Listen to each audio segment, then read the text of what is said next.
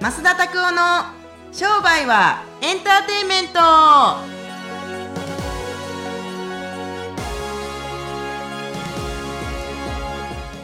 ワ e カムトゥ商売はエンターテインメント。はい。ということで、えー、今日も商売はエンターテインメントお届けしていきたいと思います。はい。はい。後ろにね今日は今日はね、YouTube 見ていただけるとわかると思うんですけど。リゾート。リゾートっぽい。ぽい、ね、ハンモックがあっていつはい。もそれで寝てますけれども、あはい、へえハンモックいいですよね。ね気持ちいいですよね。気持ちいいです。冬は寒いですよ。はい当たり前。当たり当たりまあ前ですけど。でもそれでもね先週に引き続き半袖ですよね多分ね そうですね、うんうんうんうん全然全然。なんなんか全然寒くないな。なんで寒くないんやろこんなに。いやもうびっく3月でりすし。暖かくなってきましたね。ねえ暖かくなってきました。でもなんか今年は僕まあ毎年毎年去年の季節なんて覚えてないけれども暖冬なんじゃないの？毎年言ってますよね毎年言ってるよね、うん。でなこの季節になるとそしてなんかあの花粉が飛ぶ季節じゃないですか、はいはい。例年の3倍とかもう毎年。毎年確かに。そんなに更新するかみたいな話ですけれども。信じられないそれでもあの木の伐採のスケジュールなんかあれですよ。問題なんだよね。にその山の作り方を間違えちゃったんだよねあそうなの？そう。杉は育ちやすくってなんか杉ばっかり残っちゃって伐採できなさすぎてなんか花粉が飛んでるとかっていう話を。あそうなんですか？そうそうそうそう。昔に比べて木の量も違うらしいですよ。そうなんですか？増田さんの友達とかなんて花粉の時期になるとね結構沖縄にに隅に逃げちゃう人とか いますよね。で沖縄は花粉は飛んでないの？らしいですよ。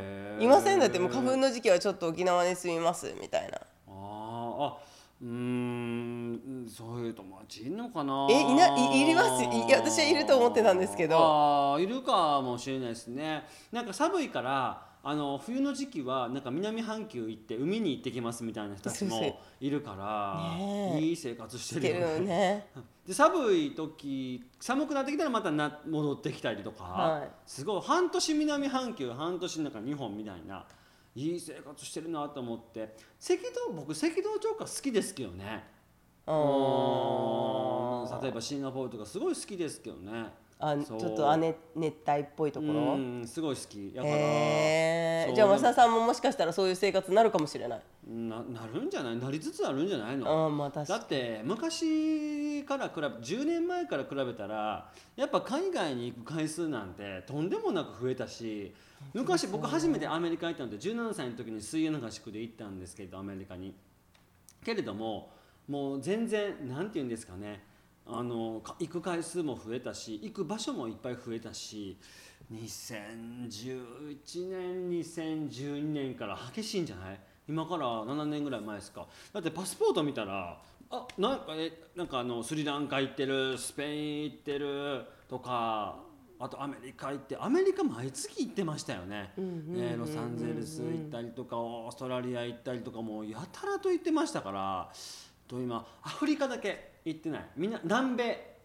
南米行ってへんしアフリカ行ってないし。もうこれは行った方がいいですよね。ああいやーもうねすごいよねあのー聞きたいのはやっぱりこのなんてなんて言ったらあの大使館とか働いたりするとやっぱ世界中を回ったりするんですか？そんなことはない。あ私ですか？ああそうそうそうそうそう。皆さん聞いてらっしゃる方知らないかもしれないですけどそう私大使館で昔働いてたんですよ。もともとね、あのージンバブエ行かれてたじゃないですか、そうはい。何年間ぐらいアフリカの何年間ぐらい2年間2勤年間、務してたんですけど、はいまあ、私の場合はでも公務員ではなく、えー。準公務員ですよね。準公務員。そうだそうですね。派遣で行ってたんですよね、うーん。なので2年間だったんですけどでもロジってあの例えばその時は村山市長だったかな？とかがケニアに来るとかなったら、うん、とそのジンバブエからケニア出張があったりとかえー。ありましたね、えー。でもアフリカだったら基本アフリカかヨーロッパかな。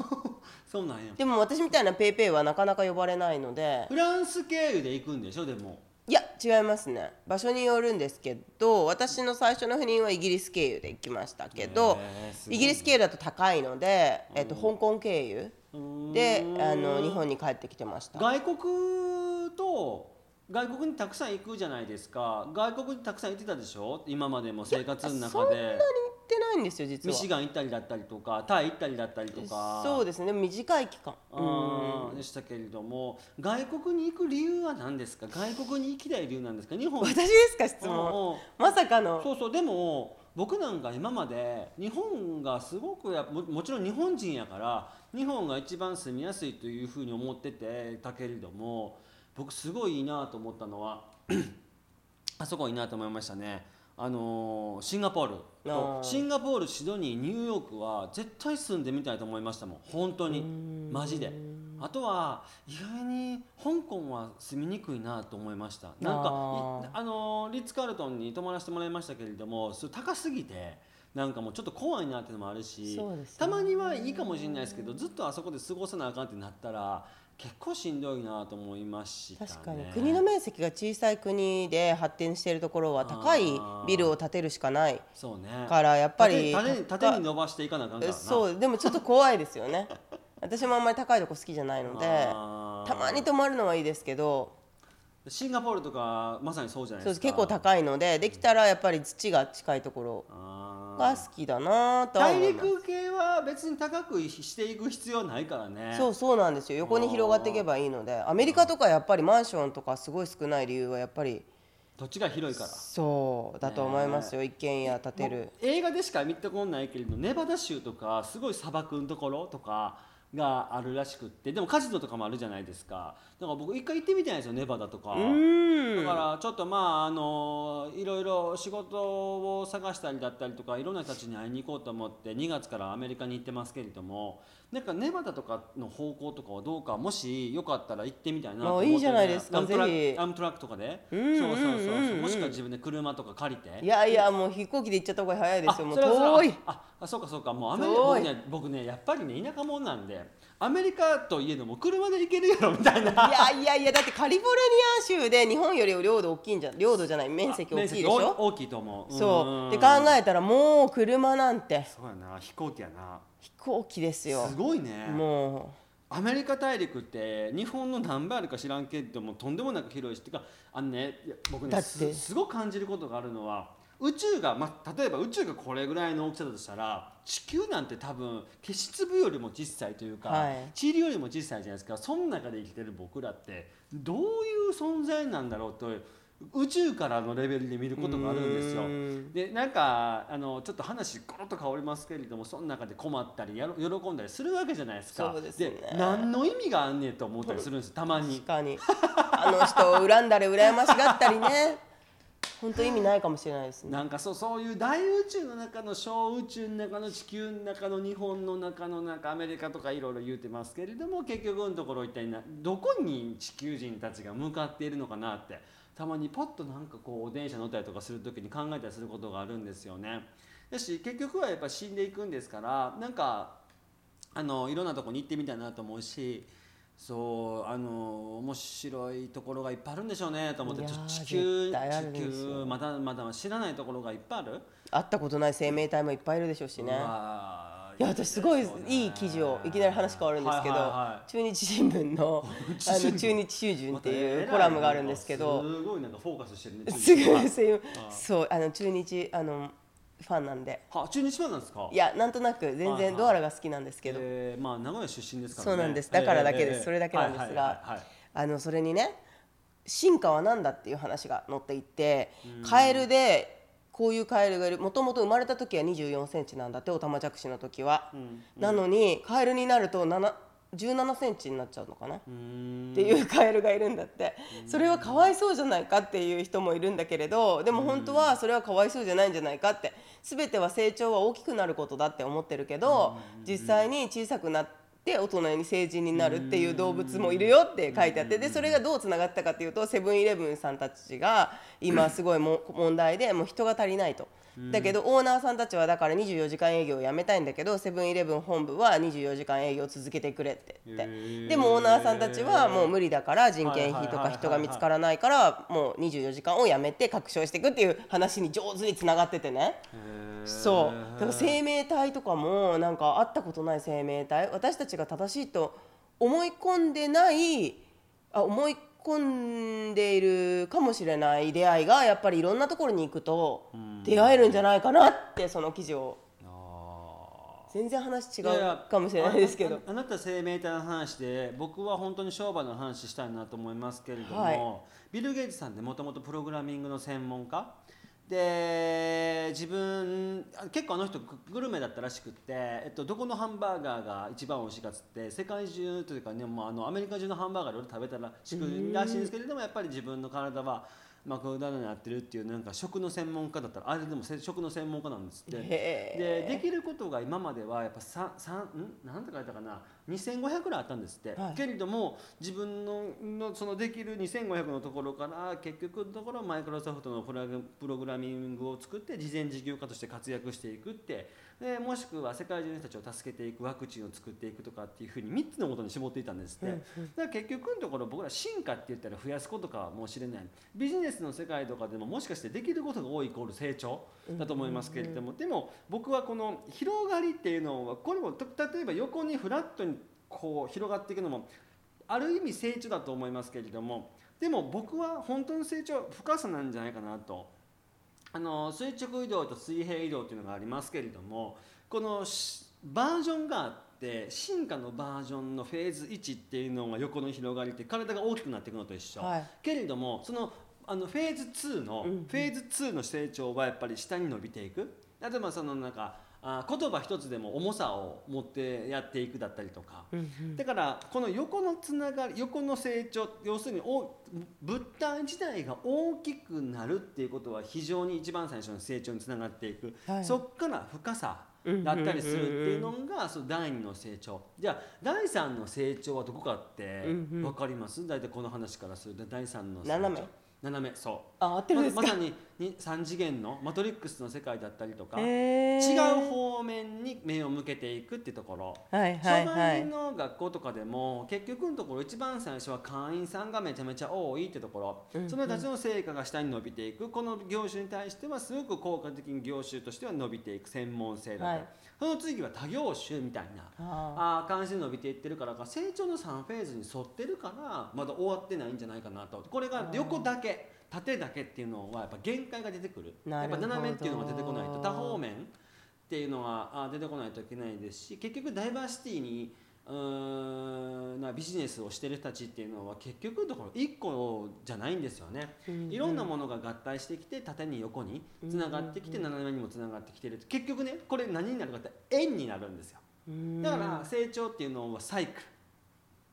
中心があって横縦があってサイクルになっている。っていうものっていうのが非常にバランスのいい成長。なるほ進化。進化の過程は絶対円ですでまたその円も一番最初は大きくなるけれどもだんだんだんだんこう小さくなってくるっていうところ。っていうところろに結局ねあのコアなところを知ったりする方が円になりやすいし、うんその真ん中からの距離っていうのは全て平均的というかここから真ん中から 5, 5センチ10センチとかなってたりするとだんだんだんだんこうバランスよくよくなっていく。最初はバランスが悪いんですけれども中心からの。っていうのがありますから結局大事なことが何かっていうか、えー何が進化かっつったらまさに芯が進化なんですよ。芯。そう。真ん中ね。なるっていうところがあるので自分の芯が分かったりすると進化が一体何かっていうことが自分の中の進化が何かよく分かってくると思いますから、うんある人は体が大きくなることかもしれない。あの人は体の中身かもしれない、うん。でもそこから斜めに、えー派生的にアプローチしたりするとどういうふうな成長が見込めるのか。うん、でも僕人類に対価はないと思います、うん。はっきり言って対価してるとかって言いますけれども時間が過ぎてるから対価はないと思います。はい、うん。なので、うん。うん。まあなんかすごいなんか進化論対価論みたいになりますセブンからのおなんかカエルからのビジネスからの 人類からの。海外旅行からの進化対価になりましたけれども。はい。はい行きましょう。はい、はい。では質問はちょっとそれにも関係あるのかな？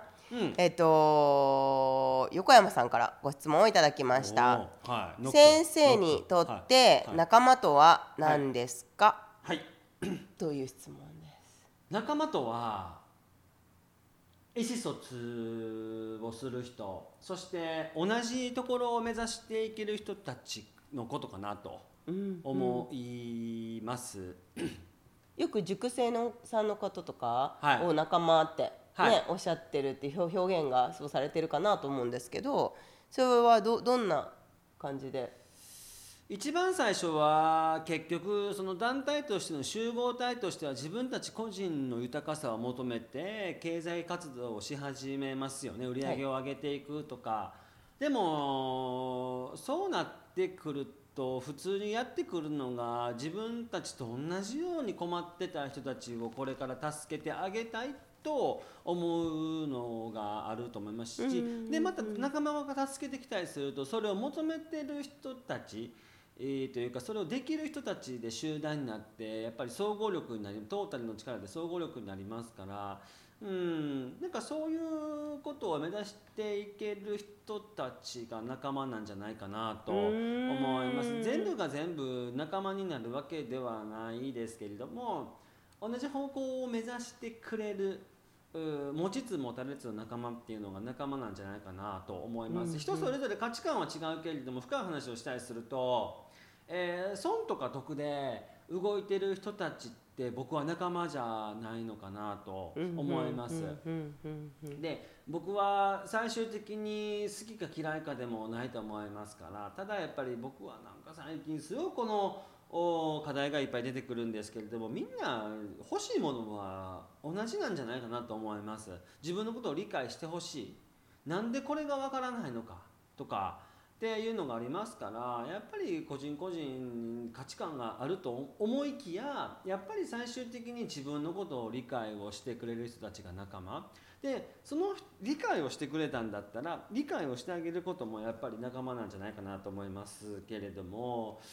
うん僕は社会論者じゃないんであんまりこの辺のことはむちゃくちゃ深くまでは言えないですけれどもただやっぱり仲間と同じ方向を目指していってる人たちかなと思います。僕らはやっぱ商売の学校と言うてやってますからその学校をやっぱり大きくしていきたい進化。この進化もさっき言った進化でいろいろあると思いますがまずはやっぱり仲間の増加かなと思いますね。うーんアップルみたいなあ商売の学校ができたらいいなと思います。なんか人の人たちがそれを使うことによって豊かになっていくようなものっていうのをやっぱ提供していくということを1ミリでも持っている人たちっていうのは仲間なんじゃないかなと思います。僕昔までねぶっちゃけた話しますけどお金払ってくれる人たちだけが仲間と思ってたんですよ、えー、意外にそう。だって売り上げが上がるじゃないですか,、まあ、まあ自分たちのコミュニティに入れられる商売の学校に入れたりすると僕たちの売り上げ上がりますからこの人たちが仲間かなと思ってましたけども関わる人たちが仲間かなと。あ思いますからそうやってたりするとだんだんだんだん活動の内容が変わっていきますよね。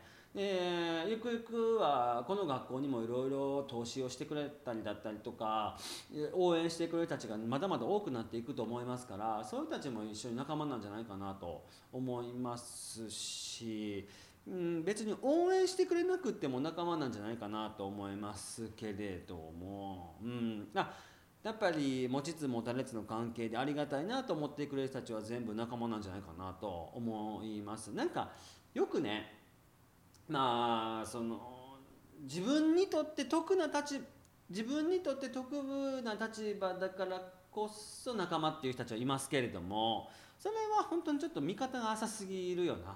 やし自分の損得だけで決めたりするから。だから自分と同じ方向向かっていってたりとか自分と同じ言語を使う人たちっていうのが仲間なんじゃないかなと思いますから、はい、僕の、はい、僕の中での仲間はその定義ですね。はい、今度4月からねまた新しい仲間が増えて、ね、商売人の学校が新しい船を集まってると思うよ、うん、もう走り出すと思うんですけど。3月ですからねどんな仲間が今集まってきていてこれからもっとまだね多分参加できるチャンスはあと2週間ぐらいあると思うんですけど、どんな仲間に来てもらえたらどんなな何期ですっけ？4期。次はね3なんですよね。3期、はい。まあ、でもこの形で進めてきてるのもう10年以上やられているんですけど、ね、商売人の学校っていう名前としていろんな先生がプロフェッショナルな人たちが立ってやるようになって多分3回目だと思うんですがどんな仲間にもっと来てもらいたいなとかどんな形で進めていきたいとかあれば。いやもう自分の人生をもう心の底から楽しめ楽しみたいと思っている人たち商売を一応基軸にしてやってますから商売を中心にしてえー売り上げ上がってきたりとかして自分たちの人生だったりとか自分たちが一体何者かっていうことを分かることによってもっとなんかなんかこうロックに行きたい人たちだったりとかあよく最近あのクロスフィットのポールっていうコーチがロックンロールっていう言葉をよく言ってはるんですけどもじゃあ始めようぜみたいな感じの。それで始めた人たちが来てくれたりするとすごく嬉しいなと思いますしなんかねあの売り上げがってない商売人というかなんかあんまり人生がうまくいってへん人たちってモヤモヤぼやと思ってるんですよ。で言葉にならないけどなんかモヤモヤしてるというかなんかやきもきしてるというかだからなんかもっと僕みたいになんかファンキーに生きて みた僕みたいにファンキーに生きてみたらいいんじゃないかなどれが正解とかを求めて生きていくこと自体がもうそもそも間違いだと思うしどれが正解かっていうふうのが分かってみんなそこに行けばいいと思うけれども人それぞれやっぱりその楽しみたいスタイルっていうのが違うと思うからそういうところでもっとなんか自分のことがここあだって楽しい時ってあるじゃないですか、はい。あこの時今この人時楽しいなとか、はい。そういうなんが毎日ではないけど1週間のうち3日か4日ぐらい半分以上進めあのあのなんていうの？あの過ごしていったら楽しいと思いますからそういうなんか商売を通して楽しいことを求めているそしてそうなりたいそれがでもほんで、えー半年の間になってみたい人たちからしてみたらそういう仲間増えてきてほしいなと思いますよね。はあはあもうなんか、はいなんせ毎日楽しいですけどいやもう毎日楽しすぎてもうなんかもうだんだんだんだんなんか毎日そう楽しいっていう人たちが仲間になってくれたら嬉しいですね。そうですねははい。ということで、えー、と商売人の学校ご興味ある方はネットで商売人の学校と引いていただくとですね、あのーどんなお客どんな例があってどんな人がうまくいくのかっていうのが出てるのでぜひ検索していただいて4月のチャンス逃さないようにしていただければと思いはい、ます。ありがとうございます。はい、えーでは最後におまた増田のおすすめ本 行ってみたいと思います。はい、ありがとうございます。えっ、と今回のですねおすすめ本は僕初めて、えーこの本僕今まで学生の時とか全くそのビジネス本だったりとか文庫本とかって全く読まなかったんですけれどもこれを機に読むようになったって本があるんですけども中谷明宏さんのっていう方の作家の方の「スピード仕事術」っていう本をおすすめしたいなと思います。僕初めて買った本なんですよこれ。スピード仕事術。スピード仕事術ってへ21歳の時にネットワークビジネスやった時にやっぱり人生はスピードだとか仕事はスピードだとかってよくアップラインの人から言われてでそれでやり始めて一番最初に買った本がやっぱスピードっていうのが頭にあったんでスピード仕事術ってたまたま別に中田明宏さんのことを知ってたわけでも何でもなくパッて手に取った本がそれだったんで、はい、読みましたけれどもよかったですよね。なぜあの人はスピードが速いのかとか。いやもうでも中谷さんの出版のスピードはもうすごいですよね。